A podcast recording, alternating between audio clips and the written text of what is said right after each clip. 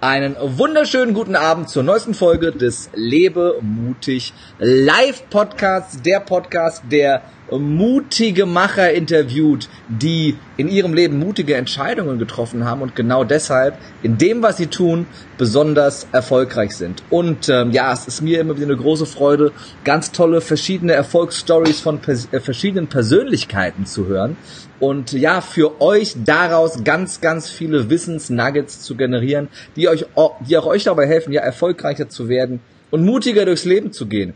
Und äh, wenn du jetzt live auf Facebook mit dabei bist, hast du den Riesenvorteil, dass du interagieren kannst. Du kannst äh, Fragen stellen an meinen Interviewgast und Teil sein dieses Interviews. Wenn du das Ganze gut findest, teile es gerne mit deinen Freunden, wenn sie denken, das Thema könnte sie auch interessieren. Und wenn du jetzt die Aufzeichnung hörst bei YouTube oder bei iTunes oder bei Spotify oder bei dieser, freuen wir uns natürlich auch über eine positive Bewertung. Oder du kannst auch im Nachgang gerne Fragen stellen, äh, unten drunter in den Kommentaren, die wir, mein Gast und ich, natürlich gerne beantworten. Und damit möchte ich Sie auch begrüßen. Sie ist äh, äh, Buchautorin des äh, sehr, sehr erfolgreichen und sehr spannenden Buchs mit dem Titel Zucker ist nicht. Sie ist Mentalcoach und Expertin für Selbstliebe oder implizit für mehr Selbstliebe. Und ja, wie man dazu wird, wie der Weg darin, äh, dahin ist und warum der Zucker so böse ist, das werden wir jetzt mit ihr besprechen. Herzlich willkommen, Fabienne Bill.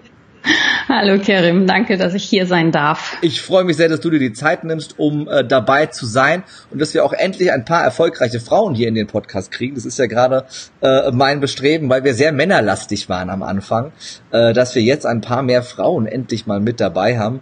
Äh, liebe Fabienne, zum, äh, zum Einstieg, äh, ich weiß ja ein bisschen was über dich, aber unsere Zuschauer und Zuhörer wissen nichts. Erzähl uns doch mal ein bisschen ja deinen, deinen Hintergrund, wie bist du zum Mentalcoach und zur Expertin für Selbstliebe geworden? Ja, ähm, dieser Weg begann, oder mein Weg zur Selbstliebe besser gesagt, begann, als ich selber kurz vor Burnout stand. Ähm, in meiner perfekten Stadt, in meiner Lieblingsstadt New York, dem perfekten Job auf dem Papier. Ich bin für Lufthansa um die Welt gejettet und habe die Kunden betreut und es war alles nach außen super. Aber ich selber war kurz vor, ja, Burnout, ähm, Panikattacken beim Autofahren, Kreislauf, Schwindel, also alles, was man sich so vorstellen kann und saß dann da und dachte so, boah, nee, so kann es nicht weitergehen. Ähm, hatte die Möglichkeit, wieder nach Deutschland zurückzukommen, um dann in eine Führungsrolle zu gehen und äh, habe diesen Job absolut geliebt, war mhm. auch immer mein Ziel gewesen und war wunderbar, dann weiterzumachen, aber eben dieses Thema, diese innere Hass, dieses innere Getriebensein hat äh, nicht die Ruhe gefunden. Und ähm, bis irgendwann mal äh, meine Hausärztin sagte, äh, also Frau Bill, so können Sie nicht weitermachen, Sie müssen echt was ändern. Und da fing ich dann an, für mich ähm, den Weg zur Selbstliebe zu finden und zum Coaching zu finden. Das ging so Hand in Hand, weil mit dem Coaching habe ich die Möglichkeiten gehabt, einfach bei mir zu gucken, äh, welche Antreiber habe ich denn, die mich da kurz in vor Wahnsinn treiben und mhm. ähm, konnte einige Baustellen abarbeiten, meinen Perfektionisten mal so richtig schön die Wand und die Hand zeigen, hier stopp und äh, mit ihm tanzen lernen. Und das war so der Anfang und das ist jetzt auch schon wieder acht Jahre her. Was ist in den acht Jahren passiert? Wie war die, die Entwicklung äh, zu, zu dem Menschen, der du heute bist, der unglaublich vielen Menschen dabei hilft, eben ja äh, nicht nur im Kopf, sondern auch im Herzen wieder zur Selbstliebe zu finden? Ja, ähm, das war so ein dieser Weg zu sagen, ich springe, also ich bin vor knapp, ja, also ziemlich genau auf den Tag vor drei Jahren habe ich meine Kündigung eingereicht und habe diese Corporate World verlassen, also diesen Hafen der Sicherheit, der Festanstellung. Ähm, und der Weg bis dahin war wirklich, dass ich es immer mal wieder probiert habe, bin zwischendrin Mama geworden, habe auch in, meinen El in meiner Elternzeit zwei Jahre hatte ich mir extra genommen, weil ich mir gedacht habe, hey, zwei Jahre Elternzeit, das ist das schon.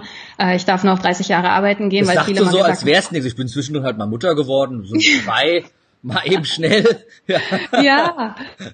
Ähm, du, jetzt so in der Retrospektive war das alles so ein Flow, ne? Also jetzt äh, sage ich, das ist dann einfach alles so passiert. In dem Moment hat sich das nicht immer so easy angefühlt, ist auch klar. Aber ähm, ich glaube, ich bin einfach, ich hatte nie ein Ziel, als ich mit dem Coaching angefangen habe. Ich wusste nie, wo ich enden würde und dass es irgendwann mal ein Buch rauskommt oder mhm. ich dann sage, ich bin selbstständig. Und ähm, ich habe aber angefangen, auf mein Herz zu hören und, wirklich, ja, wie du das ja auch proklamierst mhm. mit deinem Lebe mutig. Ich habe angefangen, mutiger zu sein, nicht im Sinne von mich auszuburnen, sondern auf mein Herz zu hören und den Weg des mutigen Herzens zu gehen. Mhm. Und ähm, und ganz, das Lustige ist, also hätte vor drei Jahren mir jemand gesagt, ähm, Fabienne, jetzt ist der, also andersrum.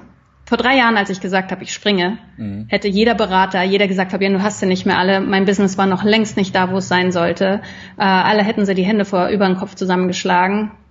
Und ich habe es aber trotzdem gemacht, weil ein paar Sachen in meinem Leben passiert waren, ähm, die mir ganz klar gezeigt haben, das ist nicht mehr mein Weg, obwohl meine Firma damals total toll war und mir den roten Teppich ausgerollt hatte. Und dann ist aber so der letzte Punkt war wirklich, ähm, mein Vater ist sehr plötzlich gestorben an einem Herzinfarkt und diese Entscheidung, äh, die wir dann an einem, am 1. Juni vor, ein, vor drei Jahren treffen mussten, die Geräte auszustellen, war so, okay, wenn ich die Entscheidung jetzt treffe, welche Entscheidung, mhm. also was ist denn die, bitteschön, diese Entscheidung zu sagen, ich folge jetzt meinem Herzen und ja, und seitdem, und da haben sich Türen geöffnet in dem Moment, wo ich meine Kündigung eingereicht habe, ähm, von denen, die habe ich vorher nicht kommen sehen. Die waren genial und äh, haben dann eben dafür gesorgt, dass es echt ein Flow war bis jetzt.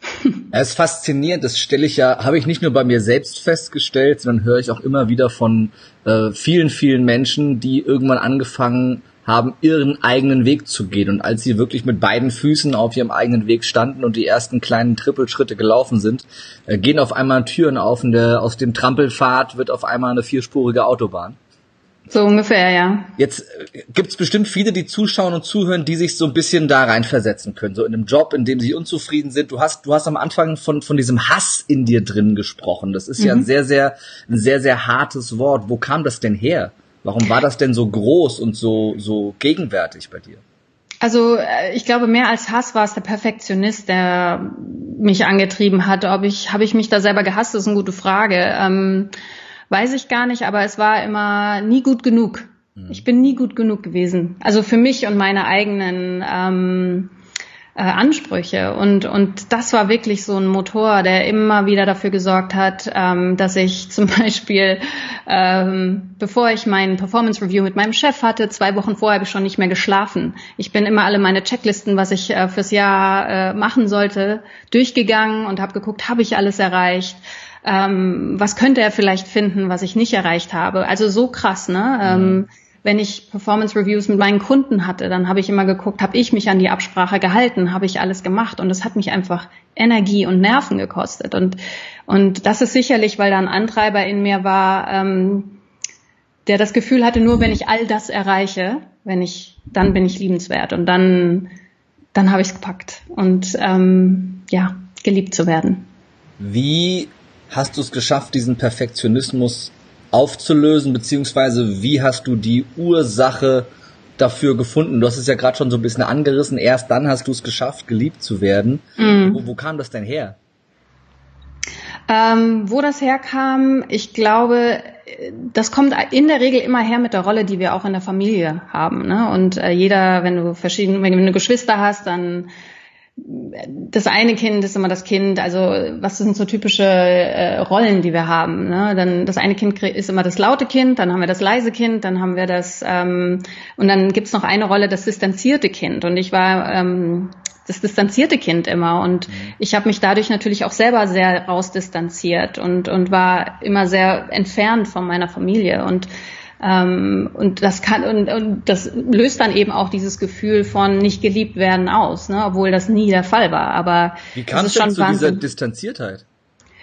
Du, äh, ich glaube, wir kommen immer in unsere Familiensysteme rein und äh, füllen die Rolle aus, die das System eben braucht. Mhm. Und äh, das war einfach meine Rolle. Meine Schwester hat eine komplett andere Rolle und ähm, hat ganz andere, ganz anders das Familienleben wahrgenommen. Und das ist einfach so. Auch in meiner Arbeit heute, wenn ich mit Teams arbeite, also ich arbeite auch als systemischer Teamcoach, ähm, ist es immer wieder spannend zu sehen, welche Rollen sind denn in den Teams, in den Unternehmen, wie sind sie besetzt und mhm.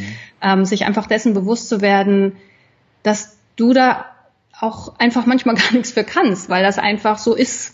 Ähm, und mhm. sich davon einfach zu lösen und die Zöpfe abzuschneiden und zu sagen, so, das war damals und jetzt fange ich neu an und ich entlege mich eben der Glaubenssätze und der Überzeugungen, die ich eben von damals mitgenommen habe und ja, fange einfach mein neues Leben an und kreiere meine neuen Regeln und mhm. schaue, wie es damit weitergeht, ja. Wie, viel, wie viele Kinder wart ihr? Ähm, das Spannende bei uns ist, also wir sind insgesamt vier Töchter. Mein Vater mhm. hat äh, in der ersten Ehe zwei Mädels und dann meine Schwester und ich. Also mhm. wir waren vier, ähm, er hatte vier Kinder und sie waren auch sehr präsent in unserer Familie. Also meine Mutter hat die genauso mit reingeholt und ähm, wir sind sehr, wir sind total unterschiedlich vom, vom Typ aber total ähnlich von den Rollen, die wir mhm. eingenommen haben in dieser Zweierkombination spannenderweise. Also ging es ja dann für dich in der in der Aufarbeitung von dem zum einen Jahr darum, diese Rolle loszulassen? Die, die, die war ja wahrscheinlich nicht weg, als du irgendwann erwachsen warst, ausgezogen bist. Du warst ja wahrscheinlich immer noch in dieser Rolle drin. Absolut, ja. klar. Ähm, wie, wie bist du das angegangen? Äh, ich glaube, mein Glück war, dass mir äh, vor sieben Jahren eine Freundin gesagt hat, als ich mir irgendwann, ähm, ich weiß noch genau, es war abends um acht im Büro, ich saß, ich war die Einzige, die noch im Büro saß, hatte mal wieder einen langen Tag gehabt, viele Meetings und stand wirklich vor der Frage, ähm, ich schieb hier am Tag 150 E-Mails hin und her. Ähm, ist das alles? Kann das alles gewesen sein? Mache ich das noch die nächsten 20 Jahre? Und das war so der Anfang, ähm, dessen, dass da diese Lawine losging, so, hey, da muss doch noch mehr sein. Und was ist denn wirklich meine Aufgabe hier? Ich liebe die Firma, für die ich arbeite. Ich ähm, bin absoluter Fan von der Vision und von der Message, aber ich habe mich innen nicht erfüllt gefühlt. Da war was, was hungrig war, weil ich gemerkt habe, da ist noch mehr. Und dann hat eine Freundin gesagt, hier, flieg mal nach London, mach mal die Ausbildung oder guck dir das erste Modul an, wenn du willst, machst du die Ausbildung und ich saß zehn Minuten da im Klassenraum und habe mir gedacht, boah, mit Menschen so zu arbeiten, so in die Tiefe zu gehen und sie so mit sich selber wieder zu verbinden, that's it, das will ich machen.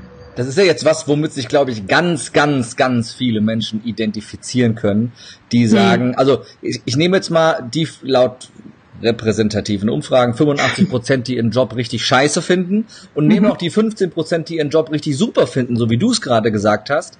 Aber trotzdem ist es ja ein Großteil der Menschen, die immer sagen, da ist noch irgendwas anderes. Ist das wirklich alles? Und die, die dann merken, da geht noch irgendwas, aber es halt nicht schaffen, dann diesen, diesen Step zu gehen, dem nachzugehen und das wirklich zu finden. Was, was gibst du denen an die Hand? Was gibst du denen für einen Tipp? Wie sie, was, was sollen die konkret machen, um diesem Gefühl nachzugehen? Ja. Was gerne kommt, und ich weiß nicht, wie es dir geht oder ging, äh, weil ich finde, das ist ein täglicher Prozess fast schon, ne? Äh, was ja gerne dann kommt in dem Moment, wo du so einen wirklich ehrlichen, reinen Moment hast, wo dieses Aha kommt, ist, da kommen die Stimmen rein. Mhm. Denk das gar nicht erst, was glaubst du, wer du bist?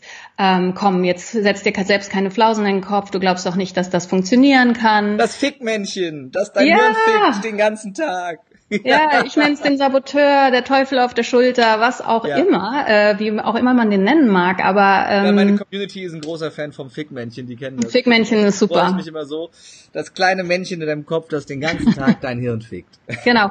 Also wenn, also weil du ja gefragt hast nach dem ultimativen Tipp, wenn du das, wenn du spürst, hier will was Neues entstehen in mir, mein Leben ruft gerade was hervor, dann, und du hörst, das Fickmännchen kommt rein. Schick's an die Bar. Schick's raus auf, zum Einkaufen. Und bleib einfach mal mit dir und dieser, und dieser Stimme, die kommt und, ähm, mach sie nicht gleich wieder, schieb sie nicht gleich wieder zur Seite und, ähm, und spür einfach mal rein. Ähm, das ist für viele, die nicht mehr gewohnt sind, in sich reinzuspüren, vielleicht so ein bisschen, was redet die da, ist ein bisschen Bubu. Aber ähm, wenn du einfach mal still da sitzt und diese Stimme wegschiebst, die sagt, das kannst du nicht, dann, dann, wirst, dann weißt du ganz genau, was ich meine. Mhm. Weil dieses Kitzeln, dieses, dieser Impuls, der wird immer wieder hochkommen. Und das ist das Schöne am Leben. Du bekommst vom Leben immer wieder die Einladung zu gucken, welche Veränderungen, was ich für dein Leben noch verändern kann. Und du entscheidest aber, höre ich aufs Fickmännchen oder höre ich auf die Stimme, die mir sagt, du, da wartet noch was auf mich. Und das ist, glaube ich, das, was wir oft vergessen, wenn wir diesen vermeintlichen großen Zielen nacheifern. Ähm, ja, wir sind Chef und Chefin und nicht unser Ego. mhm. sondern wirklich diese Stimme, die nur das Beste für uns will. Und Fick das Fickmännchen einfach an die Bar, der hat mir ja gefallen. Was trinkt das denn so? du, ich weiß nicht, was, was deins bringt. Was bestelle ich, ich dem denn? Das ist, immer das ist gerade der Gedanke, wann kommt. Was trinkt, was trinkt das an der Bar? Keine du, ich glaube, ich würde meinem einen Gin Tonic bestellen oder so. es gibt ja Statistiken, dass, dass ähm, äh, äh, die Wahrscheinlichkeit, dass du Psychopath bist, größer ist, wenn du Gin Tonic magst. Jetzt bin ich sehr leidenschaftlicher Gin Tonic Trinker und habe, glaube ich, zwölf verschiedene Gin-Sorten in meiner Küche stehen. Ähm, das macht mir ein bisschen Sorgen jetzt, aber das ist ein anderes Thema. Genau, lass die Stimme gleich mal wieder weiter an die Bar gehen, ne, die gerade reinkommt. Schicken wir, schicken wir direkt äh, an die Bar. Vielleicht so ein so ein Virgin Martini oder so. Ja, geht oder, auch. Oder, oder ein, ein, ein Cosmopolitan oder irgend sowas. Oder einfach nur ein Bier. Ja, genau, ein Leitbier. Ich glaube, das Fickmännchen trinkt Leitbier. Das passt okay. sehr, sehr gut. Die Leute können ja mal in die Kommentare schreiben, was sie glauben, was ihre Männchen trinken, wenn sie das sie ist, an die Bar schicken würden. Das ist eine sehr gute Idee. Das ist eine sehr gute Idee. Macht das mal bitte. Was, was trinkt euer Fickmännchen an der Bar, das den ganzen Tag euch erzählt, das kannst du nicht, das darfst du nicht, das sollst du nicht. Was bestellt ihr dem, dass das mal äh, Ruhe gibt? Ja. Jetzt, ähm, schreibst du ja selbst auch und, und, und gehst damit nach draußen, dass ausreichende Selbstliebe die Basis für Erfolg ist in sämtlichen äh, Lebensbereichen. Woran machst du das fest, wenn du mit deinen Coaches arbeitest oder mit deinen Teams arbeitest? Und wie, hm. wie, ähm, wie connectest du das Thema Selbstliebe mit dem Thema Erfolg? Ja, das ist ganz, äh, eine ganz gute Frage, weil ich ich hatte gerade letzte Woche das Vergnügen, mit einem Leadership-Team zu arbeiten ähm, und die haben zwischen den Sessions auch Einzelcoachings bekommen und da kam wieder ganz klar raus, ähm, du kannst erfolgreich sein, wenn du einen Antreiber hast, du musst perfekt sein oder es muss hart sein und schwer sein oder ich bin nur so, so wie mein Antreiber war, ne, der Perfektionismus. Da kannst du echt weite Strecken mitgehen. Nur die Frage ist, was kostet dich, von mhm. diesem Antreiber getrieben zu sein? Was kostet es dich an Energie, an ähm, ja verschwendeter Lebenszeit schon fast? Ähm, und ich mache den Erfolg daran fest, weil wenn du aus Selbstliebe und aus deiner Mitte agierst, mhm. dann führst du die Menschen ganz anders. Du brauchst in der Regel keine Kommunikations- oder Trainings mehr, weil wenn du mit deinen Werten äh, ähm, aligned bist, wie man im Englischen sagt, das, das Deutsche fällt mir gerade nicht ein, also im Einklang bist, mhm. ähm, mit dir im Einklang bist, weißt, was deine Grenzen sind, weißt, wie du die Menschen erreichst, weil du empathisch bist, dann hast du alles, was du brauchst. Und dann ähm, ist Führen, glaube ich, auch total einfach dann hast du auch mal Leute, äh, die dir vielleicht querschlagen oder die dich herausfordern. Aber ich glaube auch, ähm, und das, das war, das sehe ich immer wieder, ähm, es kommen so oft äh, Führungskräfte zu mir, die sagen, oh, Fabienne, ich habe da so ein Problem mit jemandem in meinem Team. Äh, kannst du mir mal einen Tipp geben, wie ich mit dem umgehe? Und in der Regel arbeite ich dann aber mit der Person. Mhm. Wir klären das Thema, was wirklich das Thema ist, was die Person im Team triggert und warum die auf die Palme geht oder mhm. mit der Person nicht kann. Und sobald das gelöst ist, wissen sie genau, wie sie mit der mit dem anderen Teammitglied äh, umgehen dürfen. Mhm.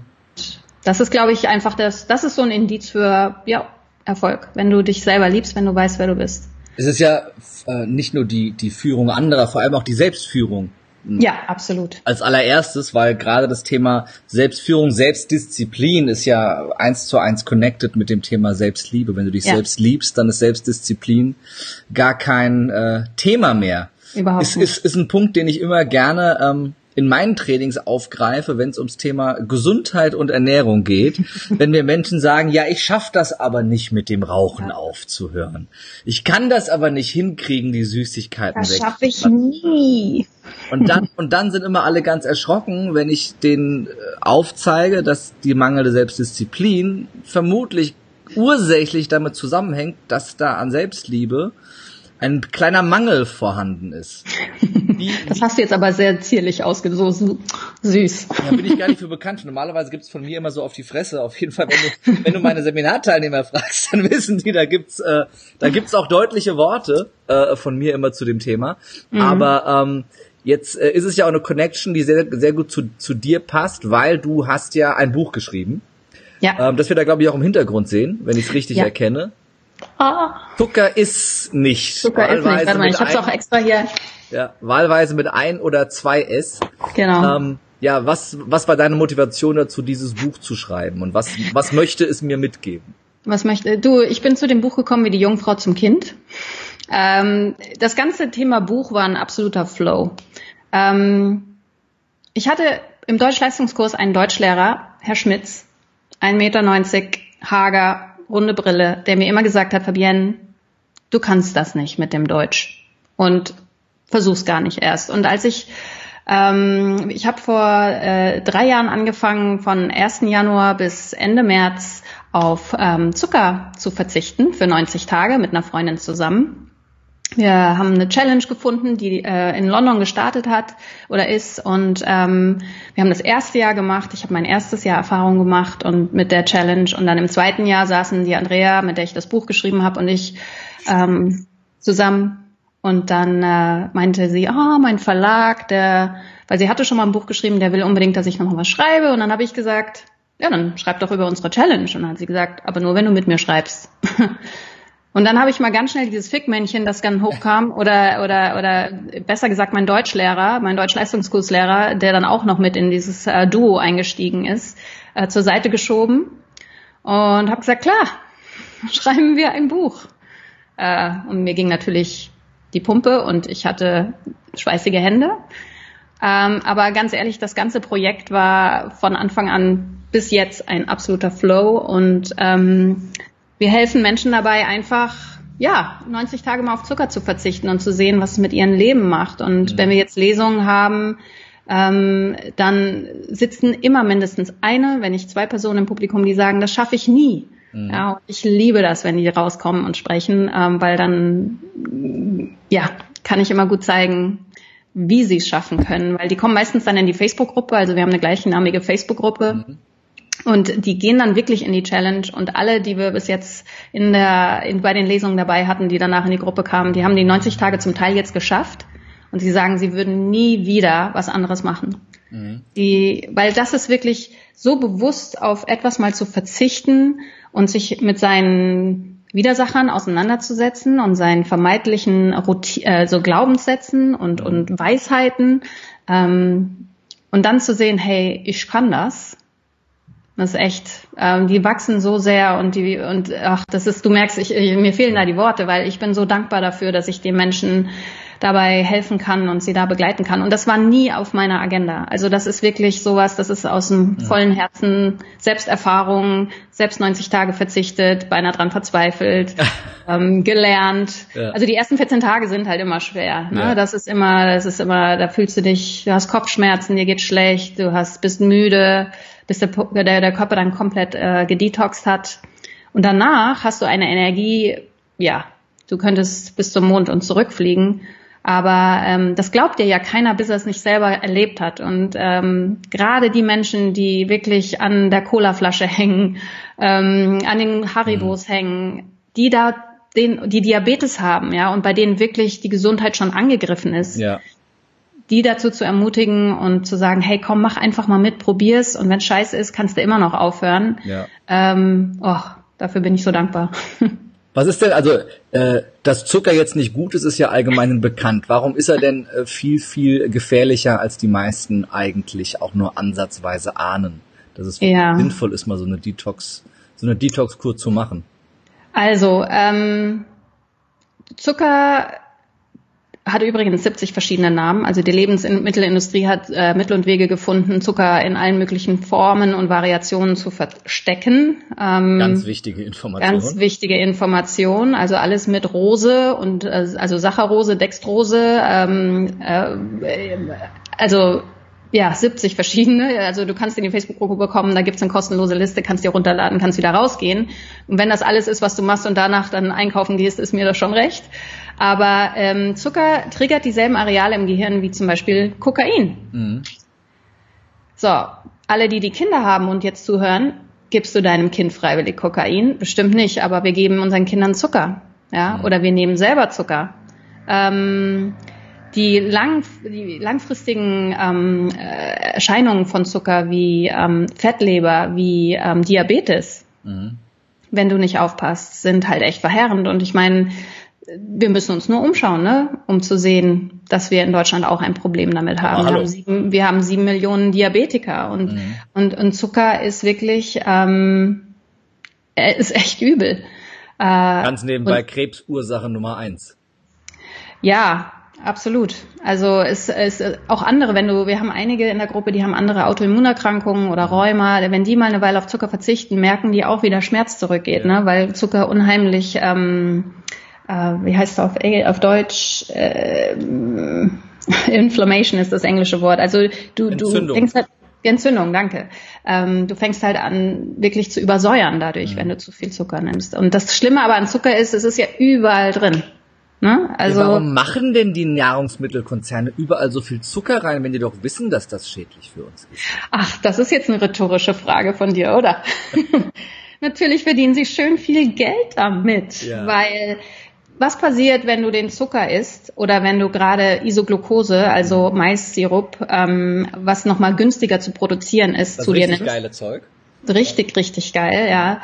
Ähm, du isst es und es wird ein gewisser Botenstoff nicht ausgeschüttet dann, das nennt sich Leptin. Ja. Und äh, wenn das nicht ausgeschüttet wird, dann bekommt dein Gehirn nicht die Information, ich bin satt. Mhm. Und was passiert, wenn du die Information nicht bekommst? Du isst weiter und du isst weiter und du isst und du isst und du isst. Ja. Und das ist das, warum es so gefährlich ist und warum es sich lohnt, mal den Körper wieder auf Null zu setzen, um dann eine bewusste Entscheidung zu treffen, mache ich weiter so? Oder lasse ich so wie während der 90 Tage. Mhm. Ja, wenn ich dann auch dahinter schaue, äh, wie viele Anteile an Lebensmittelkonzernen, Pharmakonzernen gehören, dann schließt ja. sich der Kreis dann irgendwann auch wieder. Ja. Und äh, es ist, äh, man, man muss es halt mal wissen wollen. Viele Menschen wollen es halt lieber nicht wissen, äh, wie ja. die Hintergründe sind und gehen halt voll rein in die Zuckerfalle ähm, und am Ende ähm, sind immer die anderen schuld, aber letzten Endes liegt es ja nur an mir selber, ähm, und an meiner Selbstdisziplin, ähm, was ich mit meinem Körper mache. Ich habe halt nur den einen ja. und den brauche ich halt 80, 90 Jahre und den kann ich so schnell nicht austauschen. Ja. Absolut. Und ähm, also wir sagen zum Beispiel, wir zeigen ja zum Beispiel auch null mit dem Finger auf die Industrie, weil mhm das ist so, wie es ist. Das, ja. das können wir, da können wir nichts dran machen, ne? Aber wir können halt bei uns anfangen. Wobei und, ich äh, glaube, dass wir da schon was dran machen können. Ich bin ja jemand, der der Meinung ist, also das Kreuzchen bei der Wahl hat viel weniger Entscheidungskraft als das, was ich beim Supermarkt über die Karte ziehen lasse. Ähm, ich habe wes wesentlich mehr äh, Einflussnahme darauf mit dem, was ich im Supermarkt kaufe. Äh, ja. als mit dem Politiker, den ich äh, wähle, weil letzten Endes werden die halt von denen bezahlt, die ähm, die ja die Konsumgüter verkaufen. Ähm, da und, hast du recht. Äh, ich habe zum Beispiel vor vor drei Jahren äh, ähm, sämtliche Nestlé-Produkte bei mir abgeschafft, so als ich ersten auch. Schritt, nachdem ich so ein bisschen über den äh, über den Konzern gelesen und gehört habe. Ich habe mich schweren Herzens von meiner George Clooney Kaffeemaschine getrennt und äh, trinke jetzt trinke jetzt einfach den äh, löslichen äh, oder wenn ich mal Gäste habe, habe ich auch eine normale Filterkaffeemaschine. Das ist auch total toll. Spart viel Plastikmüll an Kapseln und äh, macht nicht die äh, die falsche Firma reich. Also ich glaube, damit können wir wesentlich, Absolut. wesentlich, wesentlich mehr entscheiden. Ja. Und ich glaube schon, dass wir eine Einflussnahme haben. Ne? Und dass auch jeder ja, genau. Einzelne. Klar, wenn wir weniger kaufen, ja. dann, dann merken die das schon. Ähm, genau. Also so, da hast du absolut recht. Ich meinte es auch eher, weil manche gehen halt hin, essen weiter von Nestle oder anderen Konzernen und sagen, ja, die sind ja so blöd, aber sie verändern nichts an ihrem Verhalten. Und Richtig. unser Ziel ist es, so viele, so vielen Menschen wie möglich einfach mal die Möglichkeit zu geben, zu gucken, auch du schaffst es, auch wenn du jetzt da sitzt und denkst, das schaffe ich nie und vielleicht hast du jetzt schon dein Cola-Glas weggestellt, während du dir das Interview hier anschaust. Das ist schon mal ein erster Schritt. Und ähm, um ein bisschen Werbung zu machen für die genau. Wasserindustrie hier. Ja, ähm, ja. Ja, äh, definitiv. Und ich natürlich, du kannst auch hingehen äh, und McDonalds verklagen, weil du Diabetes hast. Das klappt in Amerika ganz gut, weil sie halt schon mhm. Kinder mit der Werbung ansprechen und mit Ronald McDonald und mit dem Happy Meal. Und natürlich, es ist nur darauf ausgelegt, mhm. die äh, Kinder, die heute gerne das Happy Meal essen, sind die Kunden von morgen. Absolut. Die kommen irgendwann selber. Es ist pervers, aber es ist so. Ähm, man muss halt bewusster damit umgehen. Ja. Definitiv. Und viele sagen halt, ja, aber das ist ja nur was für die, die Geld haben und nur die, die viel Geld haben, können sich das leisten, sich gesund zu ernähren. Und oh, ähm, ja, das, ja, das ist dann das nächste Totschlagargument, wo ich dann sage, und wir haben in der Gruppe super Austausch, wo man günstig auch zuckerfreie Lebensmittel und man muss nicht immer zum Alnatura rennen, ähm, kaufen kann bei Lidl, bei Aldi. Da gibt's wunderbare Produkte und Wir da musst du Rewe und Edeka und Ja, genau.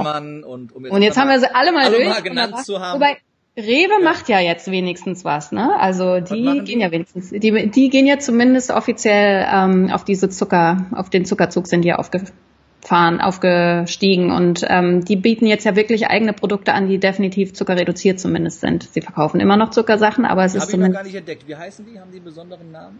das ist, ähm, ich glaube, dass die haben so ein Logo dafür entwickelt, Okay. zuckerfrei oder Zucker. Also es mal ist drauf achten, wenn das nächste Genau. Mal im, äh, im Rewe bist. Und es gibt ja so noch Papiertüten, was ich auch sehr klasse finde. ja, Und keine äh, Plastiktüten mehr. Werden halt mehr Bäume gefällt. Ist irgendwo auch ein Kreislauf, aber ähm, zumindest schon mal ein Schritt in die richtige Richtung. Ja, das denke ich auch. definitiv. ähm, wo war es denn für dich auf diesem Weg? Du hast gesagt, du hast vor drei Jahren ne, dein, die Corporate-Welt verlassen, bist in die Selbstständigkeit gegangen.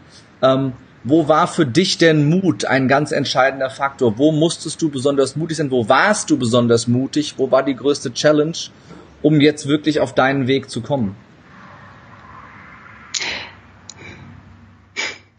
Ähm, ich gehe gerade nochmal zurück in diesen, äh, in diesen Ablauf. Ähm, ich schreibe meine Kündigung. Selbst wenn ich jetzt heute darüber nachdenke, merke ich, wie so mein Puls nochmal ein bisschen hochgeht, weil ähm, ich glaube, das war für mich, also ich weiß, ich hatte schweißgebadete Hände, als ich meinem Chef die Kündigung überreicht habe, weil ich ein schlechtes Gewissen hatte. Ja, die haben so viel für mich ermöglicht, die haben mir so viele Türen aufgemacht ähm, und und ich gehe dann hin und kündige und ähm, und das ist für mich heute immer noch so, da bin ich froh, dass ich einfach trotzdem dabei geblieben bin und nicht aus diesem Pflichtgefühl. Das war ja wirklich ein, ein Wertekonflikt, der in dem Moment bei mir passierte, aber dass ich eben den Mut mir zusammengefasst habe und gesagt habe, okay, ich mach's. Ich kündige trotzdem, auch wenn ich ihn jetzt enttäuschen werde und ähm, er vielleicht dann eine Weile ein bisschen sauer ist, aber er hat super reagiert. Bist du der Meinung, dass ich nur als äh, selbstständiger äh, äh, Freiberufler und immer meinem Weg folgen kann oder kann das auch durchaus in der Corporate, äh, Corporate Welt bleiben? Das kann auch durchaus in der Corporate-Welt bleiben. Ich glaube, ähm, jeder hat seine Rolle und seine Aufgabe in dieser Welt und ähm, das äh, muss auch in der Corporate World funktionieren. Und ich weiß von vielen, die ähm, innerhalb des Systems, so nenne ich das immer, in eines solchen Systems echt äh, viel bewegen, bewegt haben, bewegen werden. Und das ist dann genau deren Aufgabe und das ist dann deren Erfüllung. Ich glaube, es ist nicht so, dass du nur in der Selbstständigkeit erfolg, äh, erfüllt sein kannst. Ich habe nur gemerkt, hm, Gesundheit. Ich habe nur gemerkt, dass ich äh, besser bin, wenn ich aus dem System rausgehe, um so vielen Systemen wie möglich zu helfen. Punkt. Punkt. Jetzt hatte ich extra mein Mikro runtergezogen, damit wir den Nieser nicht drin haben. Aber jetzt haben doch alle mitbekommen, dass ich genießt habe. Vielen Dank. ähm, was, was kannst du denn ähm, denjenigen, die äh, vor so einer Entscheidung stehen, als Ratschlag mit auf den Weg geben, wie sie das mutiger bewerkstelligen? Was, was kannst du äh, denen für einen Tipp mitgeben, dass sie diesen Mut äh, fassen und diesen großen Schritt wirklich gehen in ihrem Leben? Genau. Ah, Tief einatmen, ausatmen. Ähm, atmen ist immer ganz wichtig, weil was passiert, wenn wir in diese Angst gehen? Ne? Äh, wenn wir so das, wenn wir wissen, was die Antwort ist und wir trauen uns nicht. Und dann ist immer ganz wichtig zu atmen. Das ist jetzt eine ganz banale Antwort. Ja. Aber wenn du atmest, in diese Angst reinatmest, dann mach, gib, nimmst du ihr das Feuer, weil in dem Moment, wo, wenn wir Angst haben, hören wir normalerweise mit der Atmung auf und dann befeuern wir das, was an Ängsten von innen kommt. Also wirklich, wenn du dieses Gefühl des Angsthabens hast, atme einfach mal hin. Äh, für die, die unheimlich ihr äh, das Gehirn beruhigen wollen, schreibt euch alles auf, was möglich ist, eure, euren Plan, die Schritte, die ihr nehmen könnt. Ähm, weil ich glaube, es ist immer das geme gemeinsame Zusammenarbeit zwischen dem Verstand und dem Herzen. Du spürst, es soll sich was verändern, dann mach dir einen guten Plan und bleib aber da, bleib dran. Mhm. Ich bin auch jetzt nicht der Freund von Harakiri äh, und sagt, ja, du hast jetzt irgendwie gefühlt, ich, ich will jetzt gehen und dann springen.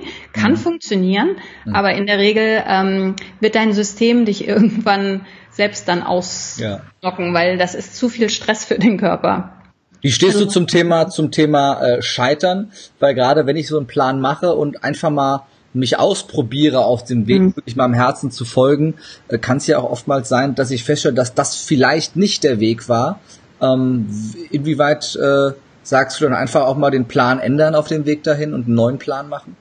Ja, ganz wichtig. Also in der Coaching-Ausbildung hatten wir, ähm, haben wir einen Weg gelernt, wie du mit Fehler machen oder Scheitern ähm, umgehen kannst. Und da haben wir immer, wenn wir was falsch gemacht haben, mhm. haben wir dann so gemacht, da Und das hilft unheimlich, um dieses Gefühl, was dann hochkommt, diese Scham, ähm, ja, dieses ungute Gefühl von jetzt habe ich versagt, ähm, dem so ein bisschen den Raum zu nehmen. Und ähm, ich glaube, also ich selbst, das war, das war für mich in den sieben Jahren auch echt ein Prozess, ja, zu sagen, hey, ich werde Fehler machen und damit okay zu sein. Wenn du einen Perfektionisten hast als Antreiber, mhm. da sind Fehler nicht erlaubt. Ja. ja.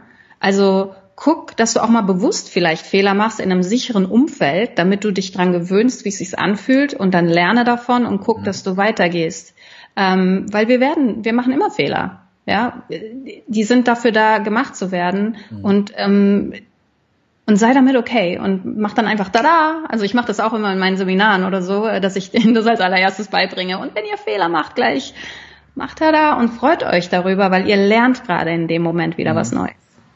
Sehr, sehr cool. Jetzt, jetzt ist das bei dir so, so, so alles so locker, flockig und ich habe halt mal gekündigt und dann kam das, kam das zu dem Buch und es ist dieses Buch mega erfolgreich und ach, neben mir habe ich noch ein Kind gekriegt und das geht doch alles von ganz alleine. Gab es denn bei dir auf dem Weg, Achtung, rhetorische Frage, auch mhm. Momente, in denen du nicht mutig warst? Wo du, mhm. wo du äh, erstmal, wo du die Entscheidung nicht getroffen hast, rausgezögert hast, vielleicht die falsche Entscheidung getroffen hast, weil du nicht mutig warst und das auch Rückschläge für dich gab. Und wie bist du damit umgegangen? Also prinzipiell sehe ich so, dass ich keine falsche Entscheidung treffe. Ich glaube, wenn wir Menschen uns lösen davon zu sagen, wir treffen eine falsche Entscheidung, äh, machen wir unser Leben, machen, werden wir frei. Mhm. Ja. Ähm, es gibt kein gut oder richtig. Also das war auch, das habe ich gerade heute auf meiner Instagram-Seite oder auf meiner Facebook-Seite auch gepostet. Ähm, who knows what is good and what is bad? Was weiß schon, was wer weiß schon, was richtig oder falsch ist? Und da, dieser Satz hat mir so viel Kraft gegeben, ähm, zu sagen, dass auch wenn mal was ein Griff ins Klo war, ähm, dass ich einfach weitermache. Aber klar hatte ich auch Momente. Also ich habe meine Coaching-Ausbildung 2010 angefangen, bis ich dann gesagt habe, äh, ich kündige, wir haben jetzt 2018, mhm. ja, ähm, waren fünf Jahre, sechs ja. Jahre, inklusive Elternzeit. Also das war schon ein Weg. Das ist jetzt nicht von heute auf morgen ähm, passiert. Ich war auch lange nicht klar, was ich damit machen will und mhm. in welche Richtung das geht. Und ich weiß auch jetzt noch nicht, wo das irgendwann mal endet. Ich weiß, ich, ich, ich habe schon meine Visionen und meine Vorstellungen, aber ich äh, ja, wach auch manchmal morgens auf und denk so, boah, uh, äh, und heute wieder raus und zeigen, weil sich so zu zeigen und zu öffnen, äh, hättest du mich vor fünf Jahren, hätten wir uns vor fünf Jahren kennengelernt, äh, nie im Leben. ja, also dass ich auch über meine Fehler rede oder über meine Ängste rede, weil es muss ja immer alles perfekt sein. Also jeder geht da, glaube ich, auch seinen Weg und ich äh, sage aber jeden Tag, und das ist, glaube ich, ganz, ganz wichtig, wenn du was Größeres, also es ist immer gut, eine größere Vision zu haben, als dein Ego jemals sein kann. Das ist äh, ein äh, sehr, sehr schöner, äh, fast schon Schlusssatz, hätte ich gesagt, ja. weil eine Frage habe ich noch, die äh, ich jedem meiner Gäste stelle im Lebe mutig Live Podcast, mhm. nämlich immer die Abschlussfrage. Ähm, wenn du keine Angst hättest, sondern grenzenlos mutig wärst, was mhm. das Erste, was du sofort tun würdest? Okay, das erste, was ich sofort tun würde, wäre um die Welt reisen. Was hält dich bisher davon ab? Meine Tochter geht jetzt in die Schule. Das System. das System. Es gibt ja Ferien. Ja, genau. Und da werde ich das auch äh, dann leben. Aber wir waren jetzt gerade vier Wochen auf Bali gewesen. Ähm, wow. Jetzt nochmal so als letzte große Reise. Das war mir ein Herzensziel. Und das war, das war so ein Schritt, ne? Zu sagen, mhm. ich gehe jetzt einfach mal vier Wochen raus und ähm, habe eine wunderbare Zeit mit ihr. Klar, vier Wochen mit deinem Kind alleine. Du gehst ja auch mal auf die Nerven. Ja. Ähm, aber alles in allem hat es uns so zusammengebracht und wir haben so viele magische Momente erlebt und ähm, boah. Da warst du ja schon ganz schön mutig. Da war ich mutig, ja. Da ja. habe ich einfach mal gemacht. Mhm. Nicht nur Dann können wir uns gleich im Anschluss nochmal austauschen. Bei Bali soll es bei mir nämlich auch als nächste Reise hingehen. Kannst Sehr gerne. ein paar Reisetipps geben, wenn du da vier Wochen am Stück jetzt warst. Ja. Ähm, liebe Fabienne, es hat sehr viel Spaß gemacht mit dir. Es war, ja. war ein ganz tolles Interview. Ähm, wo finden dich denn die Zuschauer, die Zuhörer jetzt? Wo finden sie deine Facebook-Gruppe, die besagte? Mhm. Ähm, wo kriege ich dein Buch und generell, wie kann ich Kontakt mit dir aufnehmen? Ja, also für alle die, die jetzt sagen, oh, das mit dem Zucker könnte ich mir mal überlegen. Mhm. Ähm, es gibt eben die Facebook-Gruppe Zucker ist nicht, so wie das Buch auch heißt. Hier nochmal für die, die vielleicht überlegen, es sich zu kaufen. Ähm, für die, die es nur hören, Zucker ist ein Zucker. S und dann in Klammern ein zweites genau, S. Zucker nicht. ist nichts. Ja. Genau. Ja. Ähm, da findet ihr mich, also die Andrea und mich sogar. Ähm, wir sind da sehr aktiv. Wir sind da jetzt über 3500 Leute und ähm, freuen uns über jeden neuen, der dazukommt und sich austauschen will oder auch einfach nur stiller Leser sein will. Also da findest du mich. 1500 sind ja jetzt schon ein paar. Das ja. ist ja schon ordentlich für eine Community. Ja, ähm, und es ist eine sehr, oh, ich liebe diese Gruppe, die ist so wertschätzend. Also da wird sich nur unterstützt und ähm, tolle Tipps gegeben und ähm, oh, ja, tolle, tolle Atmosphäre in der Gruppe. Wow, sehr, sehr cool. Mhm. Also du hast die Gruppe, Webseiten gibt's bestimmt auch. Ja, Zucker ist nicht die Webseite, ähm, aber du findest, also ich finde die Gruppe fast besser als die Webseite. Die Webseite ist nur mal so da. Damit man halt mal eine hat heutzutage. Genau, damit man eine hat. Ja. Und ähm, ich habe ein Programm, äh, habe auch ein Online-Programm äh, namens ähm, ein Kurs in Selbstliebe und habe auch noch eine Selbstliebe-Gruppe. Also einfach mal Selbstliebe oben bei Facebook eingeben, da findest du mich auch. Mhm. Dann habe ich meine Facebook-Seite ähm, Fabienne Bill und da findest du mich. Und ähm, was habe ich noch? Instagram heutzutage? Instagram. Instagram, ja. genau. Äh, FB in Wonderland ist da mein Name. FB. Das war, ah, das war so eine Sache zum Thema Mut, ne? Ich bin auf Instagram gegangen und habe mich echt undercover mit diesem Namen da reingegeben, weil ich mhm. war gar nicht so mutig am Anfang auf Instagram mhm. rauszugehen. A, wollte ich erst verstehen, wie es funktioniert und, hab, und ich habe mich aber auch einfach nicht getraut, ja. Mhm.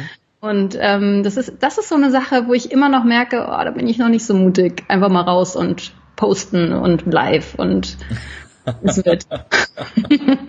da finde ich dich sehr dieses, auch die, vielen Dank, auch dieses Live-Interview äh, hast du sehr gut gemeistert. Wir packen das natürlich alles in die Show Notes rein, damit dich auch alle finden. Fabienne Bill, Autorin, Mentalcoach, Expertin für Selbstliebe und äh, ihr Buch Zucker. Ist es eigentlich schon, ist es ein Bestseller wahrscheinlich schon, oder? Weil so viel. Äh, also wir, ganz ehrlich, ich verfolge sowas nicht. Also wir waren bei Amazon, waren wir mal auf Bestseller im Bereich äh, vollwertige Ernährung, glaube ich. Dann und ist es ein waren, Bestseller. Ja. Es war ein Bestseller. Es ist, es ist ein Bestseller und wir waren sogar im Stern äh, oder sind da im Stern unter den Top 20 gerade bei Ratgeber. Dann ist es wohl definitiv ein Bestseller. Bestseller-Autorin Fabienne Bill im Lebemutig Live Podcast. Äh, vielen, vielen Dank. Und ähm, abschließend noch äh, der Tipp an äh, die Zuhörer. Wenn ihr Lust habt und äh, mehr über das Thema Mut erfahren wollt, kommt doch gerne bei mir vorbei. Ich bin gerade auf Tour mit Lebe mutig und gewinne die Kunst, deine Grenzen zu sprengen. Wir hatten vorgestern äh, die Premiere und es war äh, krass. Äh, ich bin selber baff von den Teilnehmerfeedbacks und äh, wir werden davon einiges online stellen äh, äh die nächsten Tage. Äh, wenn du Lust hast, ich habe noch äh, fünf Termine auf der Tour. Der nächste Termin im September steht auch schon wieder. Äh, schau mal auf lebemutig.jetzt. Da kannst du dir alles dazu angucken, was wir da machen und äh, wo es die Tickets gibt. Und äh, mit dem äh, Gutscheincode Podcast kriegst du auch noch 25% dafür, dass du diesen Podcast bis zum Ende gehört hast. vielen, vielen Dank für deine Aufmerksamkeit. Ähm, ich fand äh, Fabienne großartig, ich fand mich selber großartig. Am großartigsten waren wie immer die Zuschauer und die Zuhörer. Absolut. Und äh, in diesem Sinne allen einen äh, großartigen Montagabend und bis zum nächsten Mal mit der nächsten Folge Lebemutig, der Live-Podcast. Danke Fabienne, schönen Abend. Tschüss, danke dir.